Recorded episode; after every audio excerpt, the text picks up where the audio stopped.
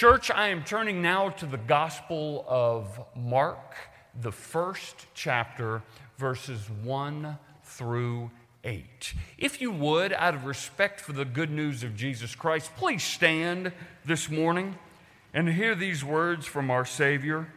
This is about John the Baptist preparing the way. Here begins the good news about Jesus, the Messiah, the Son of God. In the book of the prophet Isaiah, God said, Look, I am sending my messenger before you, and he will prepare your way. He is a voice shouting in the wilderness Prepare a pathway for the Lord's coming, make a straight road for him. This messenger was John the Baptist. He lived in the wilderness and was preaching that people should be baptized to show that they had turned from their sins and turned to God to be forgiven. People from Jerusalem and from all over Judea traveled out into the wilderness to see and hear John. And when they confessed their sins, he baptized them in the Jordan River. His clothes were woven from camel hair, and he wore a leather belt. His food was locusts and wild honey. And he announced, Someone is coming soon who is far greater than I am, so much greater that I am not even worthy to be his slave. I baptize you with water, but he will baptize you with the Holy Spirit. This is the gospel of our Lord and Savior, Jesus Christ. Thanks be to God. Amen. Church, you may be seated.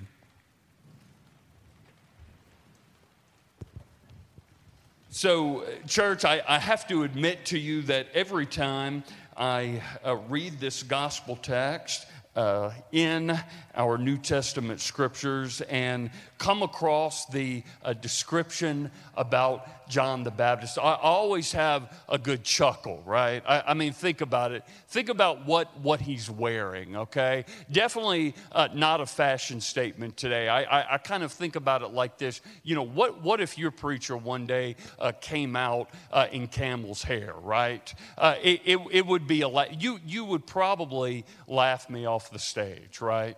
Uh, if I were to go to some street corner and wear this particular uh, attire, uh, folks would probably think, what has gotten into this guy, right? Okay. So I, am I'm, I'm laughing every time I, I read this text. But here's the thing here's the thing, okay, on a very serious note, okay? There is deep spiritual meaning to what John the Baptist is wearing okay? And I want to go there with you for a moment and explore some of these things, okay? Uh, so let me turn to the text once again this morning and highlight a particular verse to you. By the way, in the Gospels, when it mentions John the Baptist's garment, garments, his clothing, that is one of those rare instances that the holy Word of God emphasizes clothing, emphasizes garments, actually gives detail to what an individual is wearing. Okay? Now, when God's Word does something like that, actually explains, hey, this is what an individual was wearing, it's important okay? It's very, very important. So let us go there now. What I want to do is open up with verse 6 and have you hear it again. It says this His clothes were woven from coarse camel hair, and he wore a leather, leather belt around his waist. For food, he ate locusts and wild honey. Okay, let's talk about a coarse material like camel's hair. If you have ever been around a camel or touched a camel or ridden a camel, okay, camel hair is very, very coarse, okay? But get this you can actually take a camel's hide, okay, and wrap it around your body. Of course, using that hide to protect you from uh, the elements, to keep you warm. And, and how would you make sure that that hide is fastened securely around your body? Hey, you'd put a belt on or a piece of rope to make sure that it is tightly fitted around your body. But the whole hide of a camel will fit perfectly around one's body.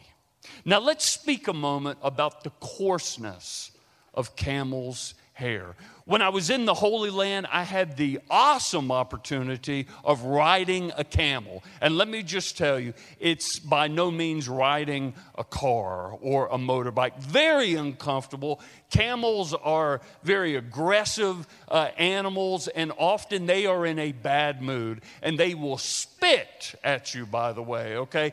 Thank the good Lord, the camel that I rode on was in a good mood, okay? So I thank God for that. Came back uh, in, in one piece. But that, that coarseness, okay, of a camel's hair is important. You see, John had wrapped himself in this camel's hair as a way of telling the world something, you see. And that message that he wanted to offer to the world by wearing camel's hair was to say this repent, repent, repent, and believe the Lord. So, what he is offering, what he is preaching, okay, he was actually living himself. And that's very, very important, okay? So, camel's hair is symbolic of one repenting before the Almighty God. Of course, this. Uh, this uh, belt was to fasten it. Now, let, let me also make this point, okay? John's attire is also important because it links him to somebody else in the New Testament that we all have heard of and know.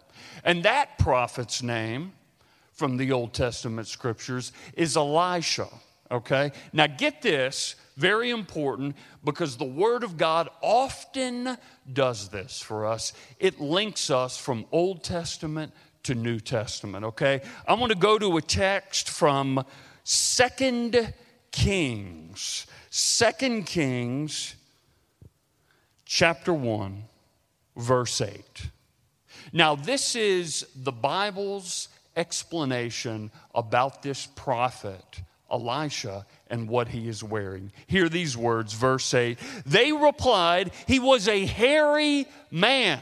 Okay? He was a hairy man and he wore a leather belt around his waist. Who was this? None other than Elijah the Tishbite. The king exclaimed.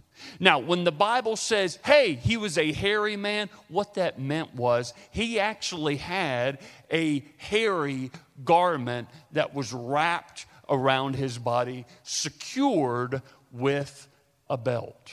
So you see, these prophets and their garments, it is setting them apart from everyone else because they had ultimately holy work to do that God had called them to do. Now, let me highlight the fact of what John the Baptist is wearing, uh, excuse me, eating, okay? He was eating, scripture says, locusts. Now, I don't know about you, but in the Franklin household, we, we, we, eat, we eat some interesting stuff, but not locusts. Okay, anybody here eat locusts at home? Nobody. Okay. Wild honey, we, we, we wild honey at home. It's good stuff, okay? Helps with the allergies. Here's why, here's why John the Baptist was eating locust and wild honey. I'm going to go to Leviticus, okay? One of the books of law in the Old Testament. Get this Leviticus chapter 11 I'm going to pick up with verse 22, okay? from the Word of God. The insects you are permitted to eat include all kinds of locusts. Now, I didn't, I didn't know that. Did you know that there are many different species of locusts? Here's one for you bald locusts. Bald locusts. Guess what else you can eat, the Word of God says? It says that you can eat crickets and grasshoppers. Yum! Yum! Fry them, boil them, right? Yum! Grasshoppers, locusts, crickets, all other winged insects that walk along the ground are detestable to you. But you can eat these certain bugs. It says, why? Get this, because it's kosher. It is clean. Wild honey is clean. You see, what we need to know about John the Baptist is he wasn't going to Starbucks for a refresher. He was actually taking from the land, you see, because he had a mission. He had a divine purpose, and he was always on the move. So he was not in the marketplace, if you will, getting his food, getting his nourishment. He was out and taking from the land. Now, what we can take from John the Baptist, going back to our text for this morning, is this his outfit his garments, okay, listen carefully, his garments, his clothing were only validating his message, you see. His clothing only gave greater and deeper emphasis to his message. Okay? What I mean by that is John the Baptist and his clothing and the message that he offered was this hey, there is true spiritual value to humility, to commitment, and to the spiritual discipline of repentance. Listen, what he was telling the people in his day and time, he was doing himself you see. He was living himself. Okay? Very, very important there. Let's hear what John had to say once again. I'm picking up with verse 7. Here's what John announced, okay? Someone is coming soon who is greater than I am, so much greater that I'm not even worthy to stoop down like a slave and untie the straps of my sandals. I baptize you with water, and he will baptize you with the Holy Spirit. So you see, John the Baptist was basically saying, Look, I'm not the Savior, I'm not the one, I'm not the man. So when the man comes, when Jesus comes, guess what I'm going to do? I'm going to step aside. I'm going to get in the background and let Jesus do what Jesus is going to do for the world, and that is transform it. I'm only here, John the Baptist is telling us, to prepare you, you see, to prepare you for his coming. Church, listen to me. This is very, very important. Take note of this. Every one of us need a John the Baptist in our lives. Every one of us need a truth teller in our lives. Let me explain. You see, a truth teller is someone who is never afraid nor swayed by being canceled out. You see, a truth teller is someone who is never swayed nor afraid by someone else's intimidation. A truth teller, a John the Baptist, is someone who is never swayed nor afraid by someone else's personal agenda. They are the truth teller. They are the individual who will tell you like it is. They're not going to beat around the bush, they're not going to mince words. They're going to tell you like it is. Now, listen to me. What they're telling you is truth in love, Scripture tells us from 1 Corinthians. The writer is Paul. They speak truth in love. And as I said last week, that truth may not be what we want to hear, but guess what? It's truth that we need to hear.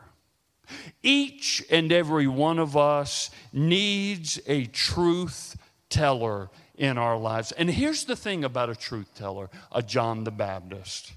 If you have been ignoring the truth teller in your own life, if you have run away from your own truth teller in your life, reconsider.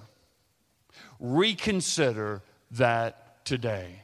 Pray about that, wrestle with that, because now more than ever, we need the truth tellers in our lives that keep us grounded, that make sure we are anchored in the Word of God, in prayer, in worship, in fellowship, in the best way that we can do in this COVID pandemic. We need the truth tellers that will always, always, always keep us grounded. Now, church, one last thing about a truth teller, okay? A truth teller is someone who always communicates an invitation to respond. Okay, let me say that again. A truth teller is always someone who communicates an invitation for you and I, as the body of Christ, to respond. Let me end with this scripture, and it is the invitation from yet another prophet who is foretelling about the coming of John the Baptist. Listen to these words. This is from the prophet Isaiah. This is the invitation from the truth teller so that we can respond. He says this prepare the way for the Lord's coming, make clear the path for him. Let us pray.